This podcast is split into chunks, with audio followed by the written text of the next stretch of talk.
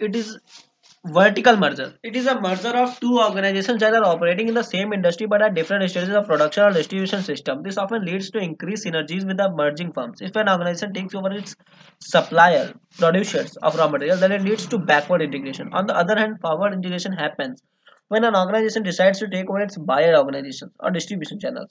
Vertical merger results in the many operating and financial economies. Vertical mergers help to create an advantageous position by restricting the supply of inputs to other players or by providing the inputs at the higher cost.